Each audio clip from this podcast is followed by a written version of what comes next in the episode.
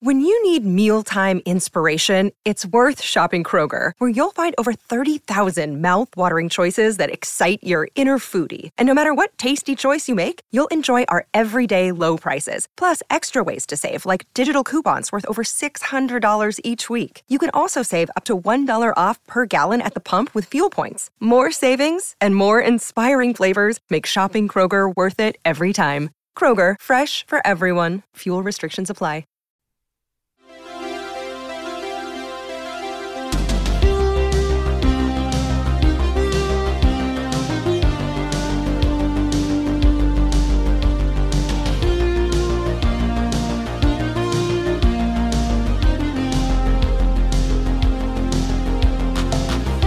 Welcome back to Game of Thrones 2 Electric Bookaloo. I'm your host, Anthony. This week, Aaron's back. We talk about the House of the Dragon premiere that we both attended. No spoilers, so don't worry about that. Then, philosopher slash theologian Tripp Fuller joins me to talk about Tyrion's final POV chapter. If you're looking for my conversation with Steve about season 8, or you'd like to hear Steve and I talk about the House of the Dragon premiere, do a search for Double Dragon. There's that little button on your iPhone that looks like a magnifying glass. Just touch that little magnifying glass and type in Double Dragon. You get to hear Steve complete his journey through Game of Thrones, and you could hear us cover House of the Dragon episode by episode. All right, here is Bosmang Aaron. We didn't see each other much at the premiere. Kind of want to hear your experience of it. Yeah, I um I was because I, I was trying to think because I knew I wouldn't be able to say much about it, right? So on the way to the thing, I was like, okay, I'm gonna have like four basic reactions. The the first and best would be this is amazing. It's one of the best premieres I've ever seen. Yeah, I'm up there with Breaking Bad, Leftovers, the original Game of Thrones. Two would be this is a good pilot that's going to successfully rope any disaffected Game of Thrones fans that might have been inclined to try to give Westeros another shot. Yeah. Three, it'd be mildly disappointing, but like maybe not a disaster. Four, it's a complete garbage fire. Sure. I, I, think it's definitely the second reaction, which is this is a good, solid pilot. Yeah. It's not um man, I don't want to say it's not flat. It's it's it's in between the first and second it doesn't quite get to the highs of like, oh my God, I got, but it definitely, if you feel raw about the way Game of Thrones ended, and I know a lot of people do, Mhm. I'm in that camp. I think this is definitely going to, I can't imagine a person, a fair minded person watches this episode and's, you know, like, fuck it, I'm out. Mhm, Nah, sure. like trash. I don't want to see anymore. I don't want to give it a season. I, I think people are definitely going to be locked in. What did you think? Well, I think it's interesting. I think when we talked immediately after seeing it, I was kind of like cautiously optimistic, and I kind of felt like both you and Steve were like, "Oh no, that was that was impressive." I I, I think your visceral reaction after this was that was really good, and I was I was surprised. I was actually thinking it was going to be closer between two and three. you were you were bracing yourself. I was bracing myself for like, you know, well, you know, there's some Uh-huh. flashes of good stuff, but there's also Uh-huh. like even the you know, like the Game of Thrones pilot. If you go back and rewatch it, I was just gonna say that. cheap looking. Yeah, it, it was a little hokey at times. It was, you know, it was definitely enough to to hook you in. But if you That's also- compare, if like even if you compare like the third or the fourth episode to that pilot, the pilot does seem like it qu- it doesn't quite have its tone yet. No, This this seems like it knows its tone, and this is a grown up show that knows what it's doing. I, I think it's that's the thing. It's like I want to say it's a stronger pilot, but the thing is, is it doesn't have like Bran getting thrown out of the window. You know, like Spoilers: It does not have Bran getting thrown out of the window. it doesn't have that kind of like, oh my god, this is this is redefined. Because like the thing is, Uh-huh. is, you know, exact like you have expectations. Like Uh-huh. Game of Thrones is going to have sex, it's going to have violence, it's going to have betrayals. Like we know what this shape is, and we know what Uh-huh. it feels like. We know what Martin's tricks are. So, and then there's not that there's no surprises. Yeah. No, It's there. Are, yeah, I think. like that. That's like, oh my god, I don't usually watch TV like this. I think that I tend to agree with you that Well, when I was watching this, I was a little bit worried, cautious early on, and then there was a Got the podcaster brain now. yeah, right, right. so then then there was a scene, and I think we could talk more about this in a couple months or in a month or so, but Yeah. there was a scene that was just amazing. I was the same way. And I was thinking, wow, wow. I'm I'm I'm impressed. In fact, from that scene forward, I was just locked into the Uh-huh. episode That's and right. had, had the, the podcaster brain had kind of turned off. That's it. I do want to talk a little bit about expectations because there's a sense in which, like, if you're like me, you're not like, you know, used to Hollywood events, you know, so there's a sense in which because we were invited to this event, we would be way too built up for it. And so the event itself would, would kind of overshadow the episode. The other way you could look at it is you're thinking, mm, I I I think this is probably not going to be great, and so I'm going to be happily surprised Yeah. if it is good. It sounds like you're kind of in the second camp. Yeah, I don't know. Yeah. I was gonna say that like I my expectations are pretty low until I saw that latest trailer. And then I'm like, this actually looks pretty hot. And I think the core, like the core fire, the, the dance, uh the Dance of Dragons core uh fire and blood material is good. It's just really dry. Mm-hmm. And this, especially when I saw like uh, several sentences, and I- can't, I would love to give an exact fucking example, but like, uh, you know, like like a couple of sentences on the scene uh, on the page brought the life, Yeah. and and not just brought the life, but there's the emotion. Like they are elaborating on a lot of things. Like you, um, uh, it, it's it's uh, it's like if you if you heard that the you know Jaime Lannister was the king Kingslayer because he killed his liege lord, Uh-huh. uh, and uh, the, all of the realm sees him as a bastard. Now, if you read that like three lines in a history of Westeros, you'd be like, ah, Jaime sounds like a real shit. but like Right. by the third season of Game of Thrones, you don't like that. That those three sentences have Yeah. come to life and they mean something different to you. Yeah. And I think there was two or three instances in this episode where you know something happens in the book and it's like a factual thing but now we see the characters embodied by very talented actors because i think all the acting was like top shelf in this episode Absolutely. Yeah. uh there's a lot of really i think good li- there's some some crowd pleasing lines uh some some badass lines Mm-hmm. uh yeah i i thought that like so like my expectations were neutral to positive and i was going to say it exceeded them i actually was uh, came out here thinking it was going to be like a two to you know i, I was going to have to be like well it's just the first episode and keep in mind and they got to do a lot of they got a lot I, I actually thought comparing to the original game of thrones pilot which just piled characters and locations Yep. and settings and stuff like i felt like this was a lot more accessible because we already know kind of who what Westeros is about. Yeah. It's a smaller, more intimate kind of setting because it's like all about the Targaryen family, kind of. Yeah. Um, this there's not like who the hell is dead and why do we care and who are these people? Oh my god, they're brothers and sisters. Oh, they're fucking and they're like they're the- it's it, it feels a little bit more easy to follow too. It does. And the other thing that this episode does is it it really establishes a baseline for just how complex these family dynamics are. There were a couple elements, there were a couple scenes where you're like, that guy is just killing it. That guy is, I will watch every scene with this character in. I am like riveted to the screen.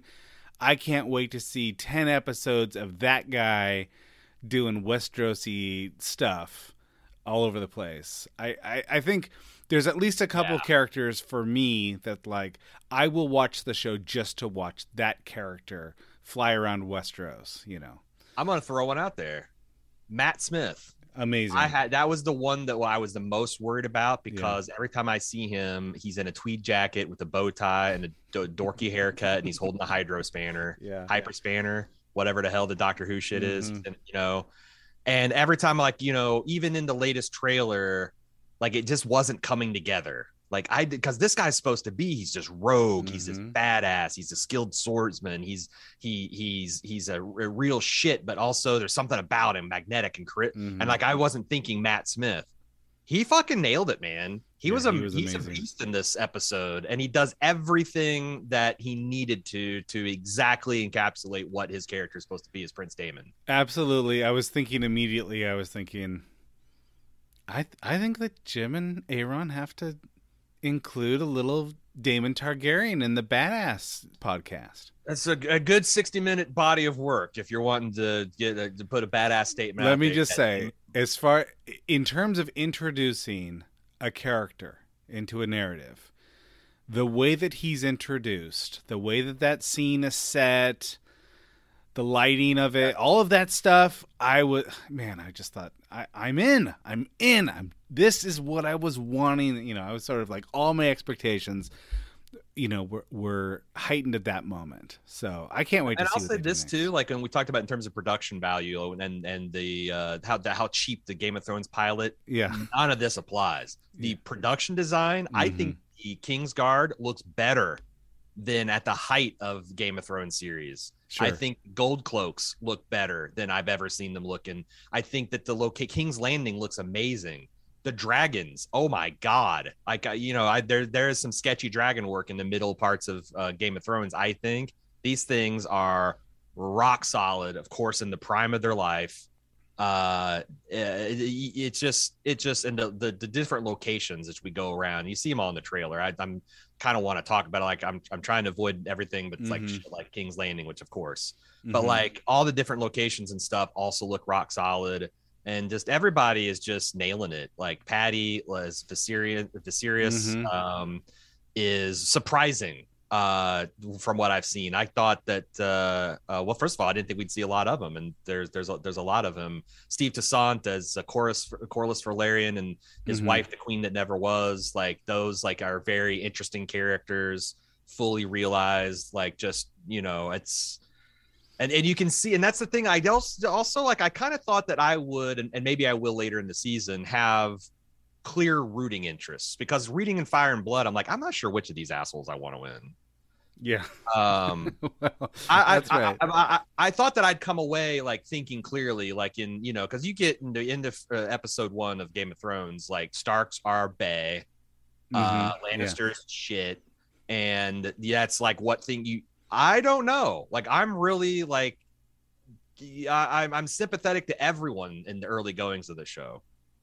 I was gonna say the Almost opposite. I was gonna say every single person in this show is capable of betrayal, is capable of chicanery. Sure, but that know. doesn't that doesn't mean they can't be my favorite Game of Thrones character. sure. you know? Yeah. Right. Right. Right. Hey, uh, what was your what was your feeling of the after party? I thought it was I thought it was a lot of fun. it was a lot of fun. I will say this too that like um I've been on places where it's like a true junket Yeah. and they're trying to just wow you with like, you know, all the thing, you know, the swag bag and this and that. This was not that. This was them. This was a pretty, you know, modest affair by Hollywood standards. Is intimate. Like I think there was maybe what 300 people, including cast and crew. Oh no, it was a Uh, lot more. That, that like the maximum capacity of that venue is a thousand. Wait, no. What? What? The theater? Yeah. Because like I according to Dave Chen, that the, that theater's capacity was like 350. So they have two theaters, Uh huh. and one is green and one is red. And we went into the red theater, That holds a thousand people. and that holds a thousand. I was thinking that after party was at least five hundred people. Oh, maybe. Well, it's, it's then that's it's probably because I was just ga- gauging on the theater, which was not full, and that's something that I got from uh you know Kim and uh, Kim Yeah. And David Chen. Were, they did one. They got one turnaround faster than we did. And you know, she was saying that like the theater, like compared to season eight, where they had the Radio City Music Hall the whole two Right, thousand people, right. was jam packed. This was like the however many five. Well, if you were gonna, I mean, I guess Kim would would be the the better reporter, right? So I'm I was just I was just going from the website to see how what the maximum capacity was. well, Dave probably just saw the wrong theater because he wasn't there. Yeah, yeah. Well, we Uh, were in the red one. I thought number one, like when we when they sort of seated us, we were kind of like in an angle near the front, and I was mm-hmm. like, oh, these are kind of crappy seats. But then like it was a great like the the screen kind of like had that concave effect. The ends were coming a little bit out, so the the middle Yeah. of the screen was kind of pushed back. It was really impressive. I mean, I felt like beautiful screen. I was seven or eight rows back, right in the center, so I had like you know like Matt Smith was towering, and uh, it it I thought it was it was a beautiful theater, great sound. All right, so let me ask you this. All right, so you you're having this experience where you're watching these actors on screen and knowing that those people are sitting 5 rows behind you. Yeah, Uh, What I mean, that's a little weird, isn't it? it was, but like I I I don't know. I don't feel like um. Like I said, I, I've definitely felt where people were trying to get me to like something and give, you know, Yeah. thought if, if that's the case, like, you know, everybody gets a dragon egg and uh, Mhm. Targaryen t-shirt and here's a poster and now Mhm. we get shit. We got we got a uh, uh, a, a, a Ziploc bag that we put our cell phones in. And I that was it. know. They were really really talking up the But- Ziploc bag too. but the I gotta say that it was like in the after party, it was really cool that like uh you know I'm there at the bar and like oh shit, there's Elon Musk, there's Matt Smith, there's Paddy Constant Constantine Tone, uh Constant I can't pronounce that guy's name. I want to say Constantine every time, and I know that's I, not right. I I say Constantine, and I know it's Constantine. Maybe it is. Constantine. And Constantine. Okay. yeah, but I, I just it- Um, like it doesn't matter. Emma Darcy, is that her? The hmm older Rhaenyra. She's so they're like a lot al- almost all the big name cast were there. Yeah, yeah. uh Ryan Condal, Miguel Sapochnik, the showrunners there. Uh, George Martin himself would have been there had it not been for COVID, uh, him contracting COVID at San Diego Comic Con, which is a bummer. And they were all just kind of set like you could, uh, you're not, we're not supposed to take photos of them, although they did. Uh, Matt Smith volunteered to take a selfie towards the end of the night with our producer. Um, but they were all very accessible and it was easy Yeah. to walk up and say hi. The, the highlight of me though, because like I, I honestly could give two shits about stars. Like Yeah. I'm, I'm glad they're doing what they're doing, but I don't get a visceral thrill. I, there's some people that I do because I really like their work. But like you know, um, I really like talking to my old podcast buddies. i just pre- pretty much talk to Joanna and Kim and uh, Kim Kim's husband Mike and uh, um, uh, Mallory and uh, Jason from Sure. the old binge mode podcast. They've uh, split and gone their separate ways, but they were all there. And everybody's like, that's the thing about the podcast community is like, there's a lot of love there, a lot of support. Um, Yeah, it was good to meet of- Kim for the first time. Like I, I, you know, I've interviewed her a couple times, but uh, never in person. So that was really nice. I got to uh, um, see uh, David Peterson, uh, Yeah. famous linguist who invented the fake Sure. languages. Uh, so he was there. There. Okay, cool. I'm glad you guys got the. I, I noticed there was some stank put on some of those those uh, Valyrian phrases. Uh, yeah, I was emailing him afterwards, and I was like, I, I noticed that some of these characters are pronouncing their words a little bit differently than Dany did. classic Targaryen phrases. That's right. A little bit different. Of course, it's Yes, you know you played if you played back stuff from colonial America, it would Mhm. sound a lot different than nowadays, and it's it is 170 some years before the the classic. That's Game right. Thrones time. So I thought that yeah. that was really interesting because, like, he emailed me back. He's like, "Yep, you know, whenever you see an R in High Valyrian, it ought to be rolled, and so if it's not rolled, that means that Right. character is mispronouncing it." And I thought, this is this this adds a little bit of intrigue because now I got a little bit more Ah. insight to Dany's. You know, Dany's not quite. She She's, doesn't quite have uh, a handle on her own history. doesn't, You know? and why would she? Right? Yeah. um i will say that that like already there's also i mean you can't say a lot but there's already them filling in the history of westeros in a very what i think is a very satisfying way and in a way that seems already to piss off the book readers because i was seeing Yeah. There's going to be a bit of controversy. some, some of my tweets Yeah. uh launched triple digit lore threads on uh, a song uh, Is ASIO, right? which Kim let me know is, is the proper pronunciation of that is Aswath. Uh, so I'm going to be referring to the A Song of Ice and Fire acronym as Aswath and R slash Aswath R slash Game of Thrones. And and it- there's a I don't know. This has an explicit rating, but I don't know if you're allowed to say that.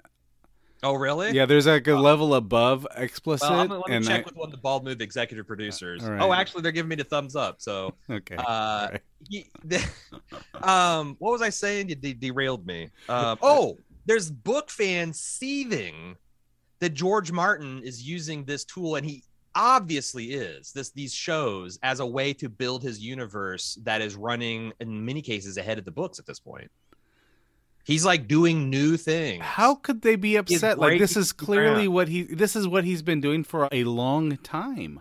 Yeah, ever since he inked the deal with HBO. Yeah. No, I I, I don't I don't under I mean If I you're don't- listening to this and you're Yeah, right. upset about that, let me tell you how it, this works.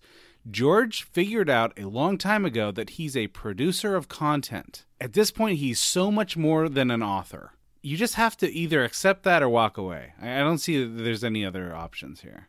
I think there's just a lot of anger at George not finishing the books. I think there's a lot of anger about how the last time a show ran ahead of his written material, it was perceived as a bad thing. I just think there's a lot of like, and I, I think again, to be fair, justified trepidation about um, a new show that's based on you know more. I did. I, I guess that there's um.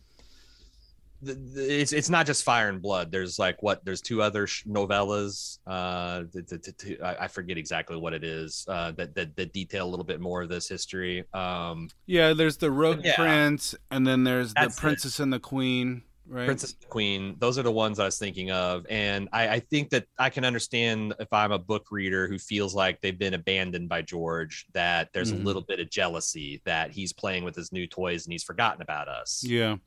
Well, Uh, I don't get the but not- sense that he. I mean, not a- aside from like looking over the scripts and you know giving a thumbs up, according to Kim, what Kim told me was, it's not like he's actively writing for the the show. No, but he is definitely giving them ideas and blessing ideas and saying, "Hey, I've since thought this," and they're they're right. They're they're Yeah.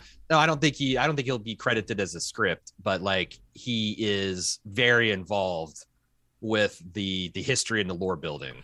Yeah, and if Um, that's the case, then there's no. I don't have any problem with viewing this as an expansion of canon. It's just I just want it to be good. I just wanted to I just wanted to start strong, have a good middle, and finish satisfyingly in t- three four seasons, and us all think that like this was a good solid uh, Game of Thrones project. And by all accounts, by my own two eyeballs, if if if this is big if yeah. if the entire season is this quality and better the, and uh, or at least this quality then i think the vast majority of fans that have decided to come back are going to be pleased because it does feel like game of thrones Yeah, I think yeah, on I think that if you are willing to give this episode a look and you're willing to sit through the end of it, I my sense is that you are going to be willing to watch more. Like this is not going to turn you away. There, there's at least a couple elements of this that I think will be thrilling, and at least a couple characters that you think, yeah, I'll watch. I'll watch more of that character. That that, Yeah, that I- this I person is totally- intriguing to me. i totally agree Another day is here, and you're ready for it. What to wear? Check. Breakfast, lunch, and dinner? Check. Planning for what's next and how to save for it? That's where Bank of America can help. For your financial to-dos, Bank of America has experts ready to help get you closer to your goals. Get started at one of our local financial centers or 24-7 in our mobile banking app. Find a location near you at bankofamerica.com slash talk to us. What would you like the power to do? Mobile banking requires downloading the app and is only available for select devices. Message and data rates may apply. Bank of America and a member FDIC.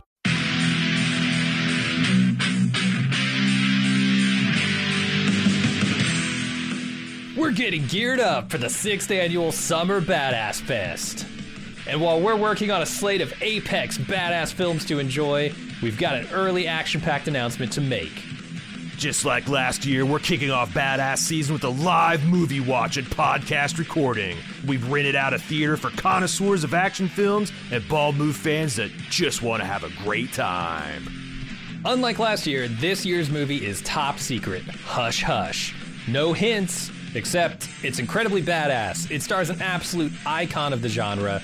We're willing to bet most of you haven't seen it, and it's going to be an incredible viewing experience with a packed house of bald movers. Those of you who came to last year's screening of Total Recall know what a party it was, and those of you who didn't, now's your chance to experience it. Meet me and Jim, order some custom movie themed drinks at the theater's full bar, then watch us record the full podcast for the movie. We reserved a venue over twice the size as last year, but seating is still limited. It's happening Friday, Friday, Friday, June 21st at 7 p.m. in our hometown of Cincinnati. Get full details and buy tickets at baldmove.com slash live. Cincinnati's actually a pretty great city to visit, and we've got lots of details for side adventures on our event page as well. The Reds are playing the Boston Red Sox in their fantastic Riverside Stadium. The thrills of Kings Island just minutes away, and I'll be leading a kayak trip down the scenic Little Miami River on Saturday. Again, get full details and get your tickets now on our Badass Fest 6 page at baldmove.com slash live live.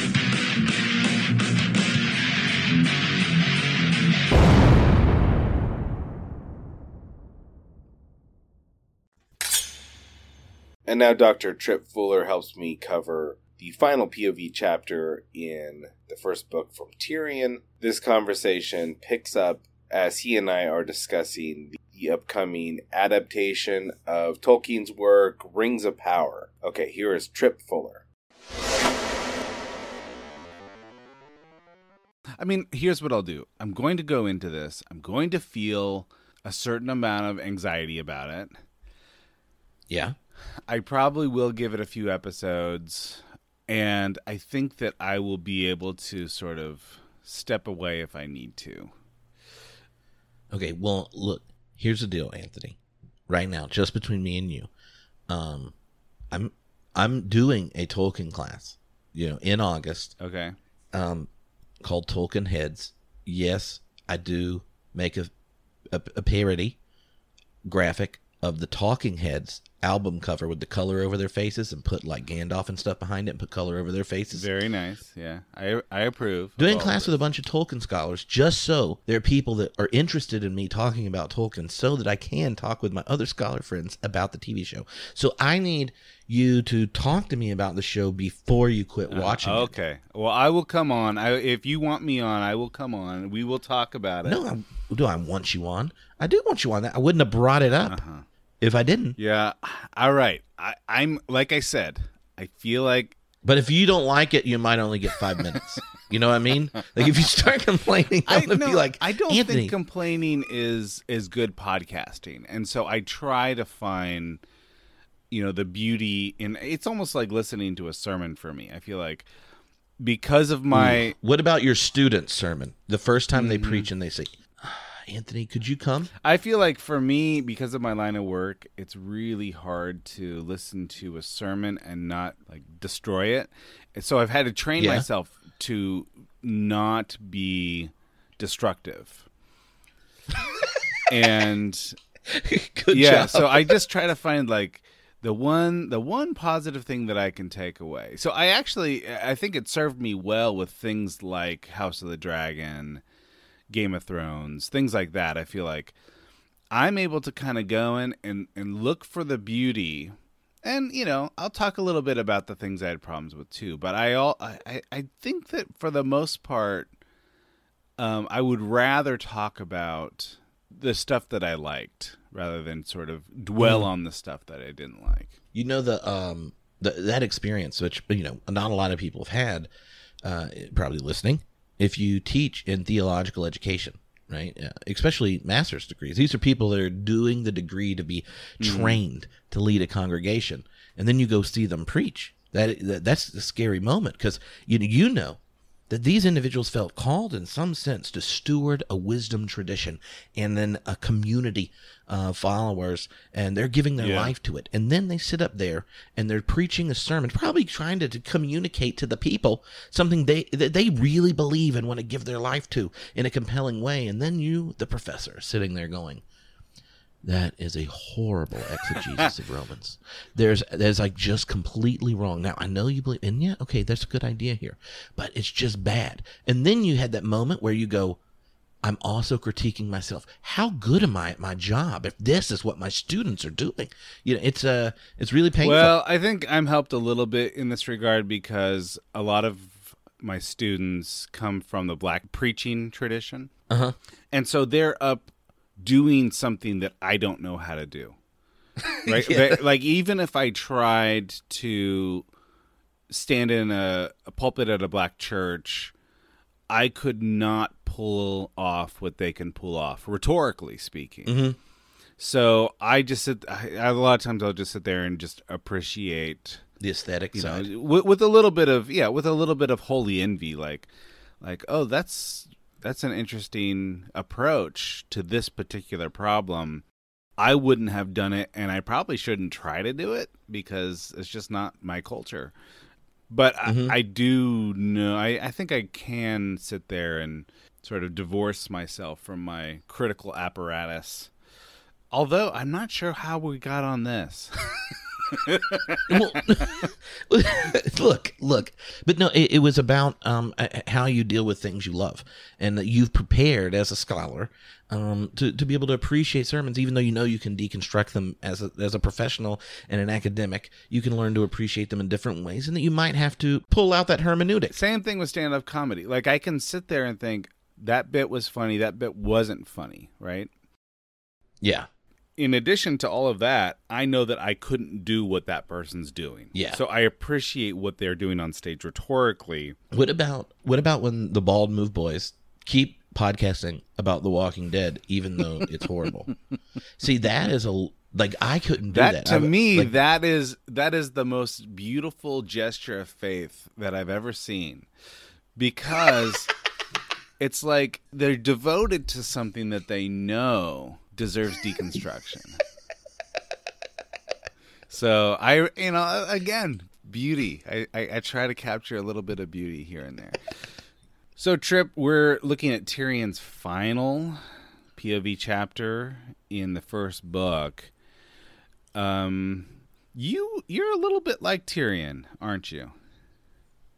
I don't know. Well, thank you. I didn't know how you were going to respond to that. You could take that in a number of ways, but do you feel a certain affinity to the to Tyrion as a character? Well, um, you know, I don't, I don't know really want to share everything I've shared with my therapist about Sure.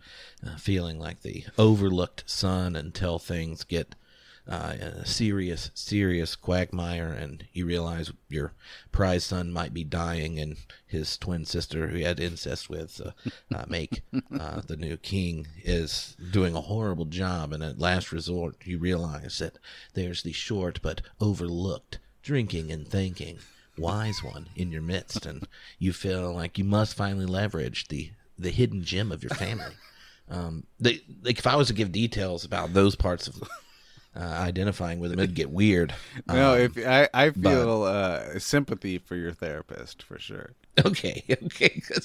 Plus, I'm not going to pay you, so I, I don't want to burden you with that story. But no, I do. I do. Um, I, I, I one of the reasons I love the Game of Thrones books is the the, the different chapters take the different POVs, and then it tells you and owns it. Like it, in like in, in Lord of the Rings, you always have a POV, a person that's functioning there, but it's almost always the least knowledgeable character, so that you're learning the Yeah. world with them. And one of the things that uh, in Game of Thrones is that the POV character uh, is often uh, very informed and and and giving you insights to the game of Thrones that's being played, as opposed to uh, you know uh, using the kind of ignorance of the character as a device for Yeah, it's communicating interesting. To the, uh, I, yeah, the, there is absolutely that. I think that um, you know Martin will do a, a couple little literary tricks where he'll bring a character from the north to the south, so that you can kind of see see the south through Yeah. a northerner's eyes, or you know you you know bring Cat to the north. I think that Tyrion's the character in all of these books. He's he's almost always the smartest guy in his chapter.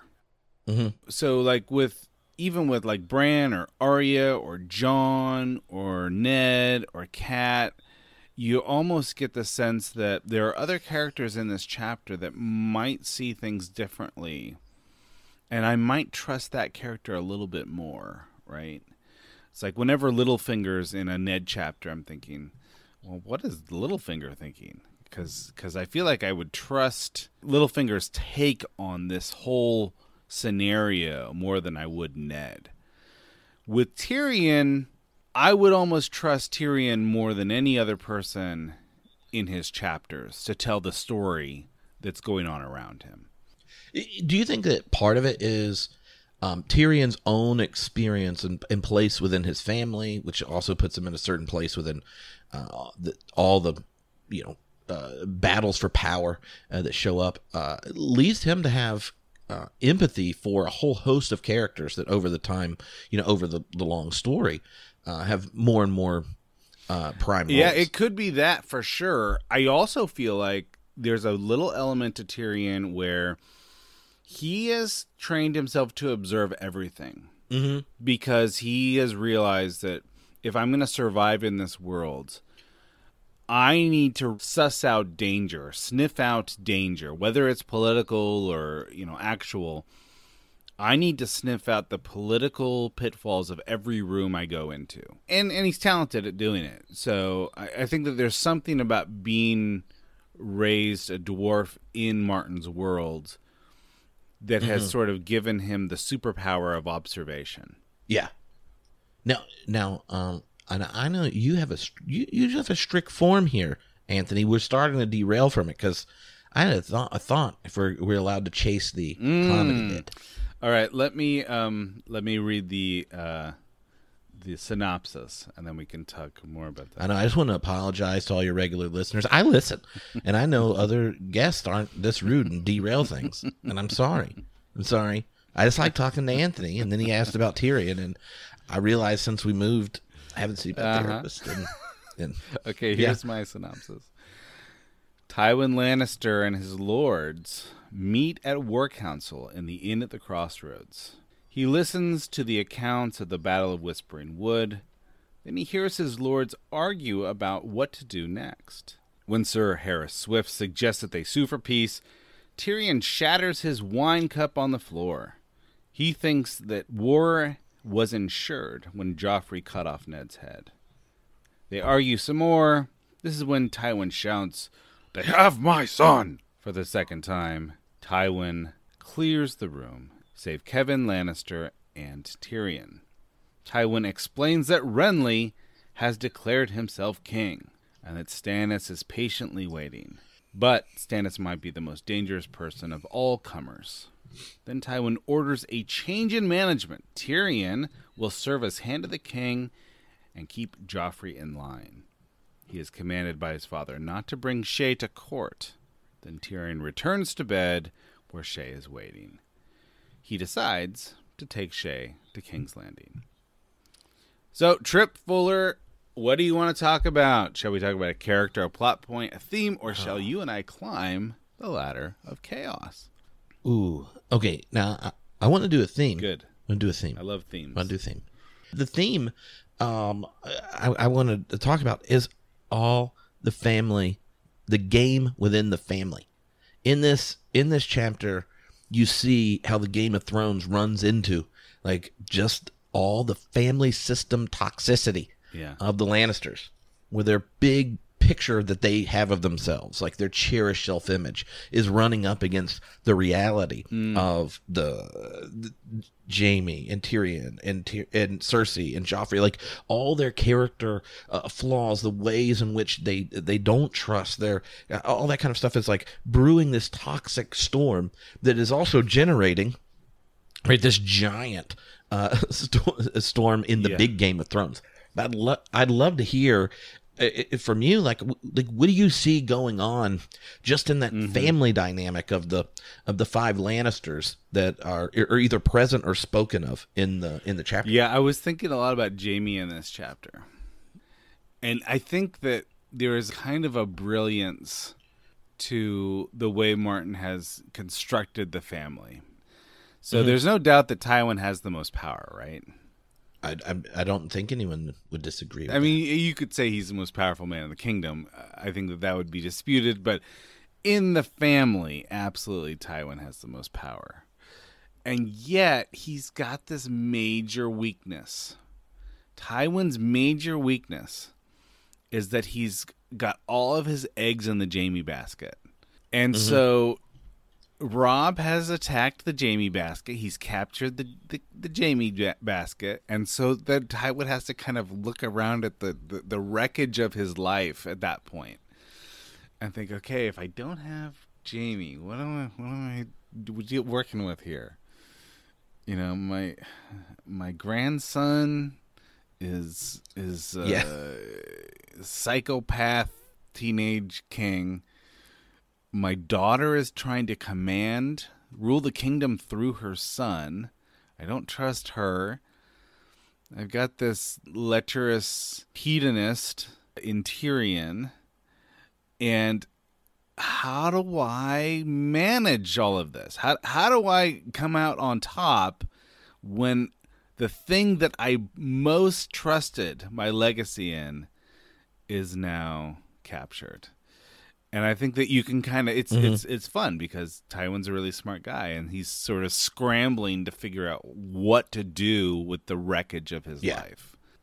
even if you think of there are a couple killings uh in mentioned uh, one you get uh Tyrion talking about well you know if you cut if you cut a Stark's head off you you can't like oh let's sue for peace like you Right. already picked a war because you have Yeah, yeah. hothead over there um you know Jaime um, the Kingslayer is uh, created conditions where he thought he was coming into power, right? So there is some sense there's these connections where when Lannisters overstep their hand, just like you know even the pursuit here that gets Jaime captured, uh, it creates problems. And then what is Tyrion's like dig at his dad?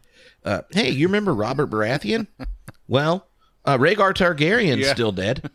Uh, like underneath it is like you're Uh-huh. leading this family and you're turning to me and I basically all the other ones that you would like to trust first kind of Yeah. kind of suck. They're not doing very good, and now you're stuck with me. And he forces his dad um, to call him a son, right? So you you, you mentioned twice. Uh, you get they have my son, you know, and uh, and, and then he and then Tyrion's pressing him like, Dad, like why do you want me to go?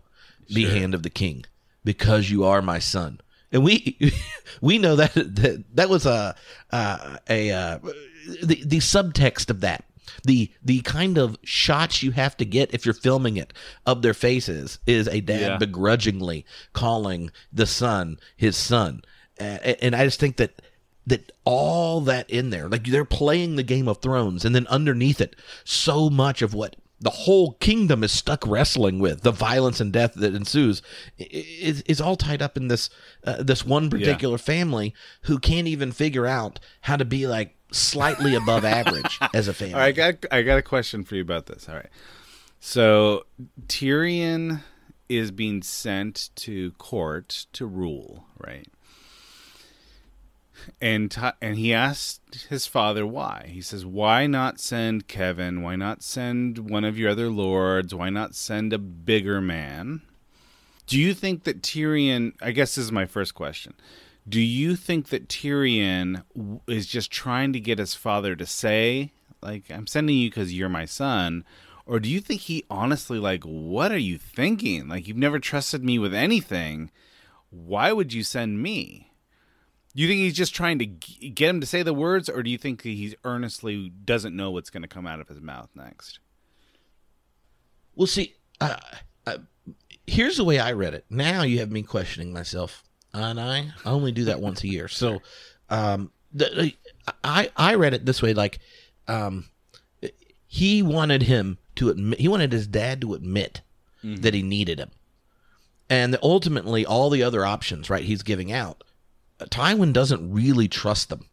Because what is, what is it that he really wants? He wants the next generation of Lannisters to to perform the idea he has of what it means to be a Lannister, and that as as wealth and power and control, and he, he wants he wants he wants his son to do it because he knows even if he hates him, he loves his brother and he loves his sister and they have these complicated relationships but he's in so he knows his son has got this these primal wounds that he just wants his dad his brother and sister to to to show some recognition and validation of him. And and he and he knows he's learned what it means to be a Lannister. And if given the power he's like you've been watching and learning and I I, I never give it to you. So I, I that's how I heard it as this uh this going like you know what it means to be a Lannister. I know you know how to do this. So if I let you do it, you can y- mm-hmm. you can rock it. And he also knows that he's going to show back up there and he's going to take the role. And like, do you want to go make Hand of the King one of these other people who might be a little dis- depressed when they have to take a step back? But he's already trained Tyrion. If Daddy comes calling for your power or sending your mm-hmm. whore away or whatever, Daddy's going to do what Daddy's going to do, and you're going to get over it because you should just be glad I didn't kill you. You know that. Now, here's the other thing I was thinking.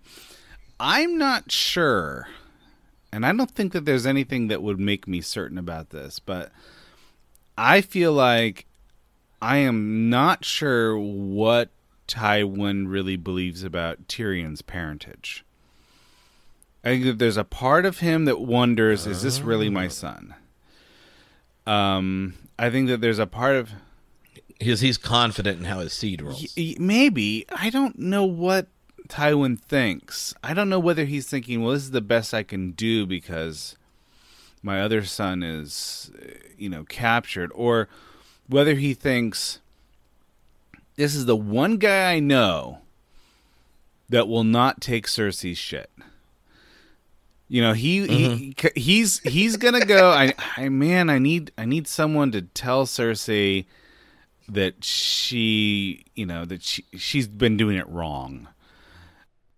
Yeah. Plus, if he sent one of the other people, they're going to be like, "Well, your dad said," and she's like, "My dad," you know. Uh-huh. But if he says, Yeah. "Dad said," it's like brother Yes. and sister. And, Yeah, they you know. they know each other well enough. They can kind of sniff through all of the bullshit. Cersei would know that if that if if Tyrion's lying, he's dead. It's like Dad's been looking for a reason, you know. So, well, and I think yes, that's right. And I think that Cersei was as shocked as anyone about what Joffrey ended up doing to Ned. Uh, I think she knows that the boy's out of control, and of course Tyrion is really good at slapping Joffrey. yeah, like so good you could have a montage. yes. Yes. So I think that there's something about Tywin where he's he it's very possible that he's saying you're my son because he feels like I need to push that button to get this creature to do this action. Um I mean he's totally manipulative in that way. It's also could be true that he's thinking, well, this may be the best I got because because Jane, and I think that that's how Tyrion reads it at the end of the chapter. He has this little um, moment, and I'll go ahead and read it because I own a copy of the book. Um, it says, what if you were like, I would read it, but I actually don't. "I don't. I lent my copy. Out. All right. Um, uh, that is when he knew you have given him up for lost. He thought, "You bloody bastard! You think Jaime's as good as dead." So I'm all you have left. That is how Tyrion Yeah. interprets his father's actions. And I don't know whether they're misfiring, if this is really what Tywin thinks. Um, but because you don't get confirmation. you don't get confirmation. And I think that Tyrion does not know what to do with his father's praise. I think you got you almost get the sense this is the first nice thing that Tywin's ever said to Tyrion. right? Which in, mm-hmm. in and of itself is totally dysfunctional, right? no, doesn't it? Doesn't Tywin from there go to try to get Jaime back? Isn't that where he? I, yeah, I think that he decided that's why he doesn't want to go to court.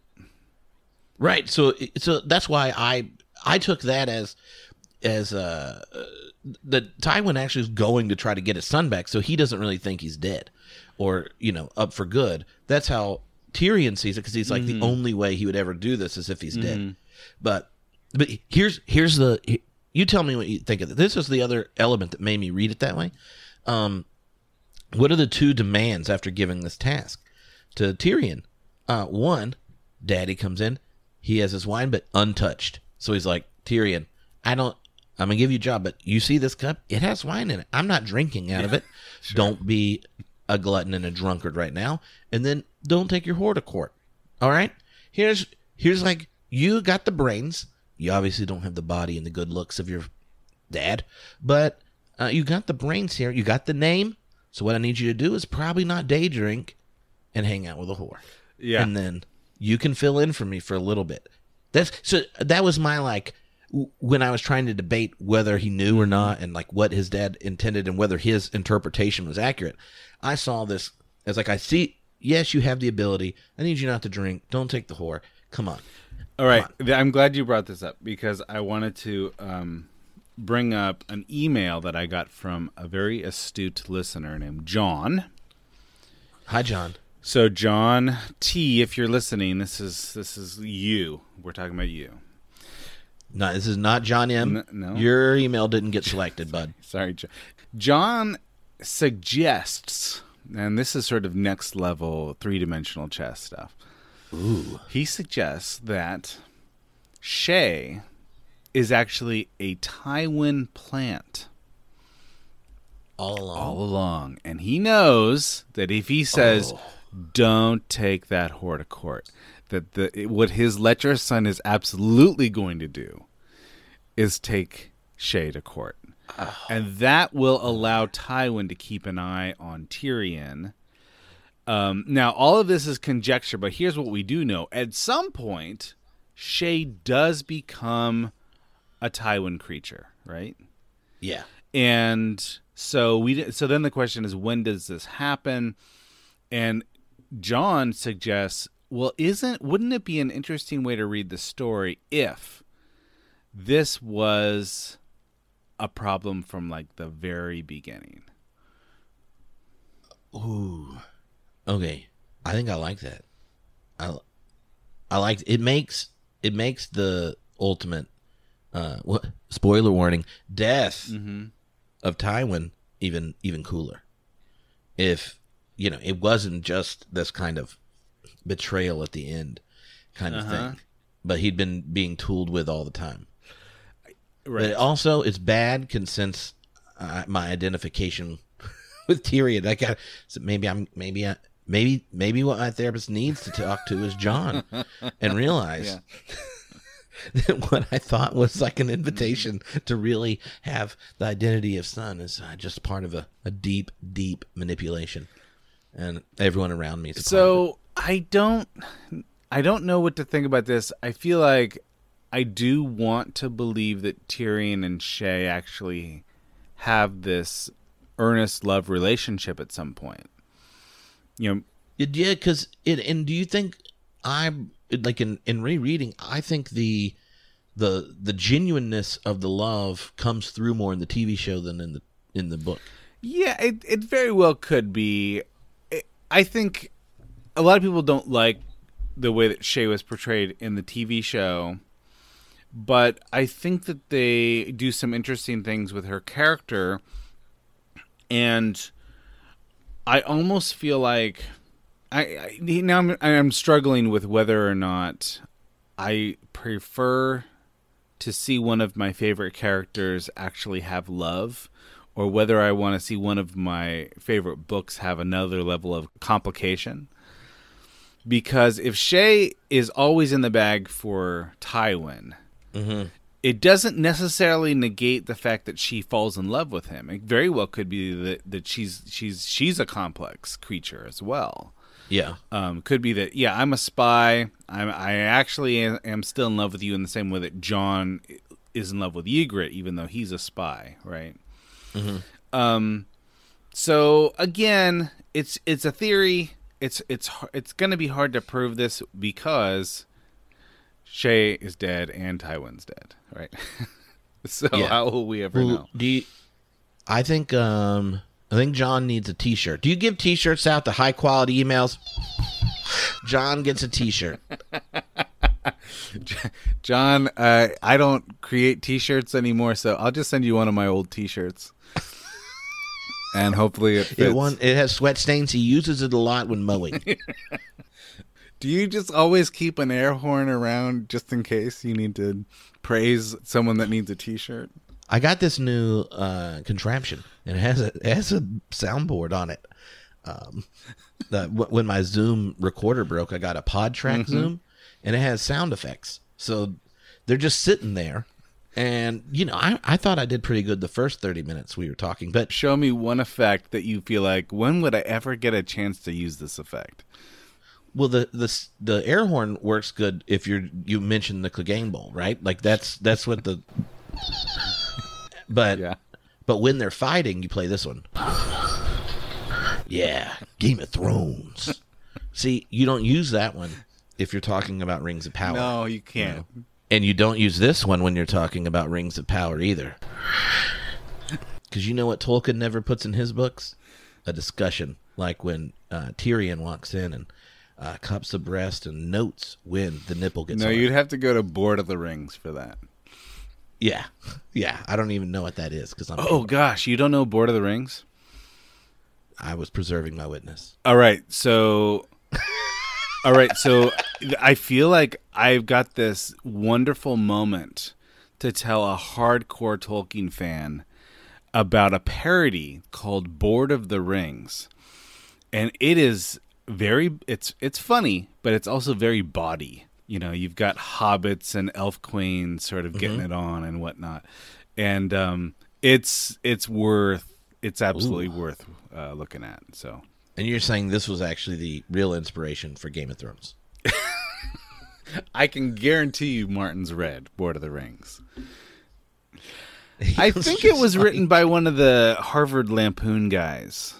Um, I, I'm not positive about that. I have to go check that. But anyway, it is a parody. It's totally worth it. Um, I do want to mention one other thing about this chapter. Okay. Yeah, do it. So we've talked about Shae. The mountain actually gets a speaking role in this chapter. I was kind of shocked when I saw it. It's like, oh, the mountain can talk. Um, all the eyes.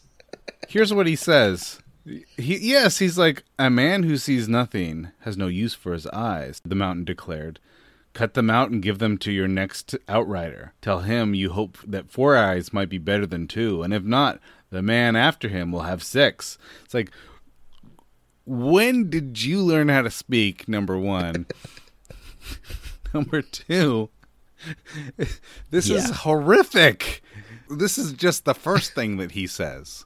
You know, it's like I, I I've decided to speak up just in this moment to give you my little theory on how to manipulate outriders to do their job by popping eyeballs out and giving them to the next guy. Yeah, I. It, but you have to admit though, just for his branding purposes, it really is like a good thing to say when you open your mouth. Like if you're trying to keep your mountain status, then you hear this and he's like, "Look, mm-hmm. you know what Tywin's thinking."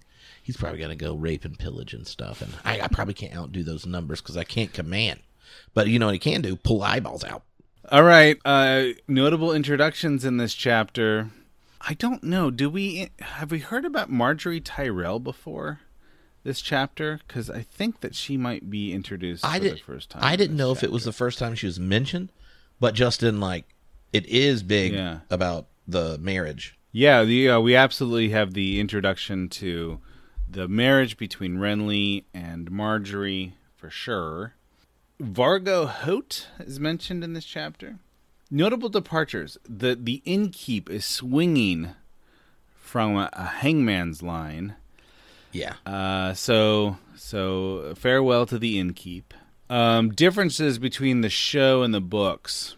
I was interested in this line where Tyrion says, um, you know, this is in response to him saying, "You are my son," and he's like, "You old bastard, you've given up my brother for dead." Mm-hmm. I kind of read the show Tyrion a little bit differently. I kind of felt like when he says you're my son it's almost this look of bashful pride on on mm-hmm. Tyrion's face like I can't believe he actually said some, something nice to me. I didn't get the sense that like he was quietly judging his father in the show. So uh, again, subtle, but it actually is quite a big difference for the this particular character's motivation. I definitely think the because of the way the the death of Tywin plays in the show, people people will would resonate more with the ultimate betrayal by Tywin of uh, Tyrion and um and be like, oh yeah, shoot that fool while he's taking a dump. Uh, Yeah. If if if Tywin it was understood to have given Tyrion this little bit of hope that you know there is some love there. Right, right. I I think yeah, it's mm, see, e- even then it's maybe like, can you really trust it, right? So, but I'm not sure that trust is a category Lannisters use. sure. Um, The, the uh the one thing we haven't mentioned that I think is funny in this chapter is the discussion of getting on a boat in the middle of a battle in full armor. and and, and Tyrion being like, you know, basically like, what, what a dumb dude. He oh, this guy drowned. des- totally deserves to die. Yeah. it, it it makes me think of those uh those little bits at the end of GI Joe episodes. Yeah, you know, one to grow like, on. Snake Eye sh- shows up and he's like, these kids are like, "Wow, it's a down power line that's making light. Let's play lasso with it." And Snake Eyes is like, "Don't touch down power lines." And they're like, "Why? You're gonna get burned and die." And they're like, "And knowing is half the battle." GI Joe, like a similar thing. It's like, are you in a battle? Are you going across water towards your enemy Mm-hmm. wearing giant metal suit? Yeah. yeah, I just want to get there fast and fight. Don't do it. You could drown. And knowing is half the battle. Game of Thrones. Oh man, oh that's really good. Okay, well, I dude, I totally appreciate. It. All right, so how do people find you if they want to hear more Tripp Fuller? How do people find the uh, the your Tolkien class? So, I mean, they can go to trippfuller.com, Tripp with two P's, and uh, find the podcast Homebrewed Christianity. I do lots of classes and stuff if you're into philosophy, theology, religion type things. But we're, the next big one is called Tolkien Heads. And if you go to tolkienheadpod.com, you can uh, uh, join up. And it, you, you get to interact with uh, some like super Tolkien uh, academics. Then we got four. Yeah, honest to goodness, internationally known Tolkien scholars, written major books, won awards for these books, and not just one, not just two, three legit Tolkien scholars in this class. So you're gonna absolutely gonna get your money's worth for this. Well, but I'd also say it's donation based and includes zero because like you can give money if you want, but you don't have to. So people just want to go check out the things, they, they're more than welcome to. Um, Tolkien Heads or TolkienHeadPod.com. Any, but yeah, if you go to my website, I'm sure you'll find it.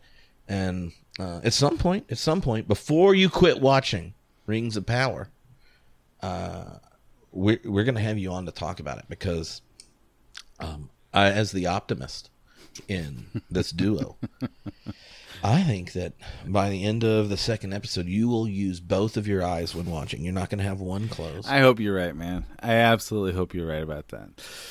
Um and and uh yeah, I'm I'm totally down. Totally down to to participate in whatever way you think that I might be useful.